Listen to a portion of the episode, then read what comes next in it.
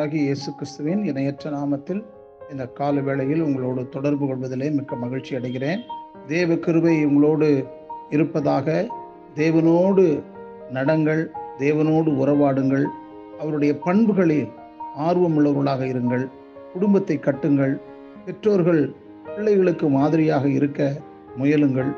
சண்டையை தவிர்த்து சமாதானத்தை மேற்கொள்ளுங்கள். ஒருவேளை ஆங்காங்கு திருச்சபைகளில் இருப்பீர்களானால் இந்த திருச்சபைகளுக்கு மாதிரி உள்ள ஒரு குடும்பங்களாக இருக்க பிரயாசப்படுங்கள். நாம் தொடர்ந்து ஆண்டவர் ஏற்படுத்திய இனிய இல்லறம் என்கிற தலைப்பிலே கணவன் வீட்டில் வாழப்போகும் பெண் ஒரு பெண் எதற்காக படைக்கப்பட்டால் என்பதை நாம் தியானித்து வருகிறோம். கணவனுக்கு மரியாதை கொடுக்க நாம் அழைக்கப்பட்டிருக்கிறோம் என்பதை குறித்து நாம் தியானித்தோம். தொடர்ந்து இந்த காலவெளியிலே தொடர்ந்து நாம் தியானிப்போம். சில சமயங்களில் அவருக்கு சரிக்கு சரி நின்றால் உங்கள் கணவனின் மானமும் மரியாதையும் வீழ்வது ஒரு புறம் இருக்கட்டும். அதோடு சேர்த்து உங்களுடைய மானமும் மரியாதையும் அதால பாதலத்தில் வீழ்கிறது என்பதை ஒரு காலம் மறக்கக்கூடாது.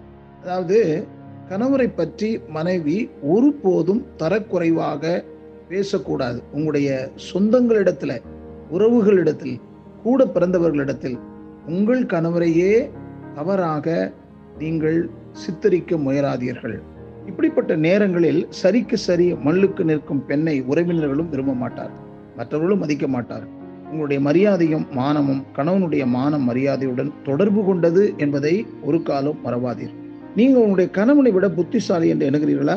நீங்கள் ஒருவேளை உண்மையிலேயே நீங்கள் புத்திசாலியாகவே இருக்கலாம். ஆனாலும் அந்த எண்ணம் உங்களுடைய மனதோடையே இருக்கட்டும்.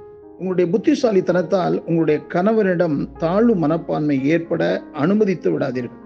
பல ஆண்கள் தான் ஒரு புத்திசாலியாக தனது மனைவியால் ஏற்றுக்கொள்ளப்படுவதையே விரும்புகிறார்கள் என்பதுதான் நிஜம். ஆகையால் உங்களை விட உங்கள் கணவன் தான் புத்திசாலி என்று கருதும்படியாக நடந்து கொள்ளுங்கள் அதில் தவறில்லை. உங்களுடைய கணவனுக்கு தன்னம்பிக்கை ஊட்டவும் தாழ்வு மனப்பான்மை ஏற்படாதிருக்கவும் உங்களை அடிமனதில் வெறுக்காதிருக்கவும் நீங்கள் இந்த தியாகத்தை செய்வதில் தவறில்லை என்றே நான் இதை சொல்ல விரும்புகிறேன். பொதுவாக குடும்ப வாழ்க்கையில் இணைந்த இருவரில் யார் புத்திசாலி என்பதில் கொடி பிடிப்பதை விட விட்டு கொடுத்து இல்லறத்தை மகிழ்ச்சியாக வாழுவதுதான் புத்திசாலித்தனம். மனைவியும் புருஷனிடத்தில் பயபக்தியாய் இருக்க கடவுள் என்று எபேசியர் ஐந்து முப்பத்தி மூணில் பவுல் கூறுவதை மறுபடியும் கவனித்து பாருங்கள். ஏழாவது ஒரு காரியம் வெட்கம் வேண்டாமே. ஒன்று குறைந்தர் ஏழாம் அதிகாரம் ரெண்டு மூன்று வசனங்களை வாசிக்கும் போது வேசித்தனம் இராதபடி அவனவன் சொந்த மனைவியையும் அவளவள் தன் சொந்த புருஷனையும் உடையவளாய் இருக்க வேண்டும்.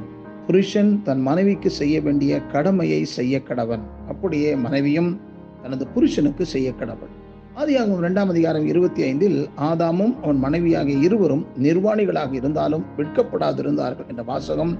கணவன் மனைவி உறவில் மற்ற உறவுகளில் காணக்கூடாத அந்தரங்கத்தையும் நேர்மையையும் புனிதத்தையும் உயர்வையும் எடுத்து கூறுகிறது என்பதை உணருங்கள். கணவனிடம் உறவாடி மகிழ்ந்திருங்கள். இந்த விஷயத்தில் பொதுவாக இந்த குடும்ப உறவில் கணவனை ஏங்க வைப்பதோ அல்லது அதை கருவியாக பயன்படுத்தி கணவனை பணிய வைக்க முயற்பதோ ஆபத்தானது. அப்படி செய்யும் பெண் தனக்குத்தானே குழி வெட்டுகிறாள் என்பதை புரிந்து கொள்ளுங்கள். எல்லா ஆண்களும் பிறம்பின் அசைவிற்காடும் குரங்குகள் அல்ல. அப்படி ஆடுபவர்களும் என்றைக்கும் ஆடிக்கொண்டிருப்பார்கள் என்று எண்ணவும் வேண்டாம். பாலுறவு மயக்கத்திலிருந்து ஆண்மகன் விழித்து கொண்டால் வாழ்க்கை சொல்லநடிக்கும் சூறாவளி காற்றில் சிக்கிய படகாகிவிடும் என்பது நிதர்சன உண்மை ஜாக்கிரதை. இந்த அந்தரங்க வாழ்க்கையில் கணவன் மனது காயப்பட்டு பிரிவினை ஏற்பட்டால் உங்கள் இருவரையும் எந்த சமரச முயற்சிகளும் இணைக்காது என்பதை திட்டமாக நீங்கள் அறிந்து கொள்ளுங்கள். மனைவியானவள் தன் புருஷனை விட்டு பிரிந்து போக கூடாது வேதம் சொல்லுகிறதே ஒன்று குறைந்தே ஏழு பத்து என்பது கர்த்தருடைய கட்டளை என்று பவுல் கூறுகிறார். திருமண பந்தத்திற்கான தாம்பத்திய உறவு இறைவன் அருளிய வெகுமதி இட்ஸ் எ கிஃப்ட் இது அசுத்தமானதல்ல பாவமானதல்ல. யாராவது உங்களுக்கு கிஃப்ட் கொடுத்தா பத்திரமா வச்சிருப்பீங்க.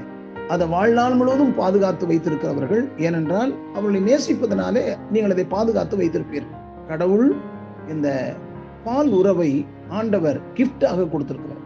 அதாவது கணவனுக்கு நீங்க கொடுக்க போகிற கிஃப்ட் மனைவிக்கு கொடுக்க போகிற கிஃப்ட் என்பது ஞாபகத்தில் வைத்துக்கொள்ளும் அப்போ அது எந்த அளவுக்கு பரிசுத்தமாக காக்கப்பட வேண்டும் என்பதை இங்கு வாலிபர்களுக்கு நான் கூற விரும்புகிறேன். திருமணத்திற்கு முன்பே ஏற்படும் தடுமாற்றங்கள் திருமணத்திற்கு பின்னே அது எவ்வளவு பாதிக்கும் என்பதை ஞாபகத்தில் வைத்துக் கொள்ளும்.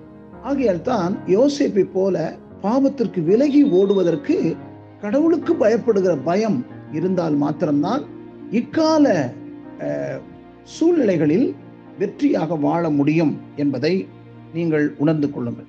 திருமண பந்தத்திற்குள்ளான தாம்பத்திய உறவு இறைவன் அருளிய வெகுமதி அது அசுத்தமானதல்ல என்பதை மறுபடியும் கூறுகிறேன். அது பாவமானதும் அல்ல. மனமான தம்பதியரிடையே நிகழும் தாம்பத்தியம் வெட்கப்பட வேண்டிய ஒன்றல்ல அது பரிசுத்தமானதுதான். எபிரேயர் பதிமூன்று நாளிலே அது கூறுகிறது. தாம்பத்திய உறவில் தாங்கள் எதில் அதிக இன்பமடைகிறோம் என்பதை இருவரும் தெளிவாக ஒருவருக்கொருவர் சொல்லுவது இன்றியமையாதது. இதை நீங்கள் ஒரு குறிப்பிட்ட கால வயது வரைக்கும். அதற்கு பிறகு நீங்கள் அடுத்த ஜெனரேஷன் பிள்ளைகள் பேர பிள்ளைகள் அப்படி தாண்டி வரும்போது அவர்களுக்காக ஜெபிக்க அவர்களுக்காக பிரயோஜனம் உண்டாக தேவராஜ்யத்திற்கு பிரயோஜனமாயிருக்க திருச்சபைக்கு பிரயோஜனமாயிருக்க இளம் தமதிகளுக்கு ஆலோசனை கொடுக்கக்கூடிய மக்களாக நீங்கள் அடுத்த பரிணாம வளர்ச்சி அடைவீர்கள். இதை நான் விவரமாக காலை தியானத்தில் சொல்ல விரும்பவில்லை. எட்டாவது காரியம் புரிந்து கொள்ளுங்கள். ஒன்று தீமொத்த இரண்டாம் அதிகாரம் பதினோராவது வசனம். ஸ்திரீயானவள் எல்லாவற்றிலும் அடக்கமுடையவளாய் இருந்து அமைதலோடு கற்றுக்கொள்ள கடவுள். பவுல் தீமுத்தைக்கு எழுதுகிறார். இந்த காலவேளையில் இதை சிந்தியுங்கள். தொடர்ந்து இந்த வார்த்தைகளை தியானித்து வெற்றியுள்ள குடும்பம் வாழ்வுக்கு உங்களை அர்ப்பணித்து விடுங்கள். நிச்சயமாகவே தேவன் உங்களை அற்புதமாக நடத்துவார். ஆமை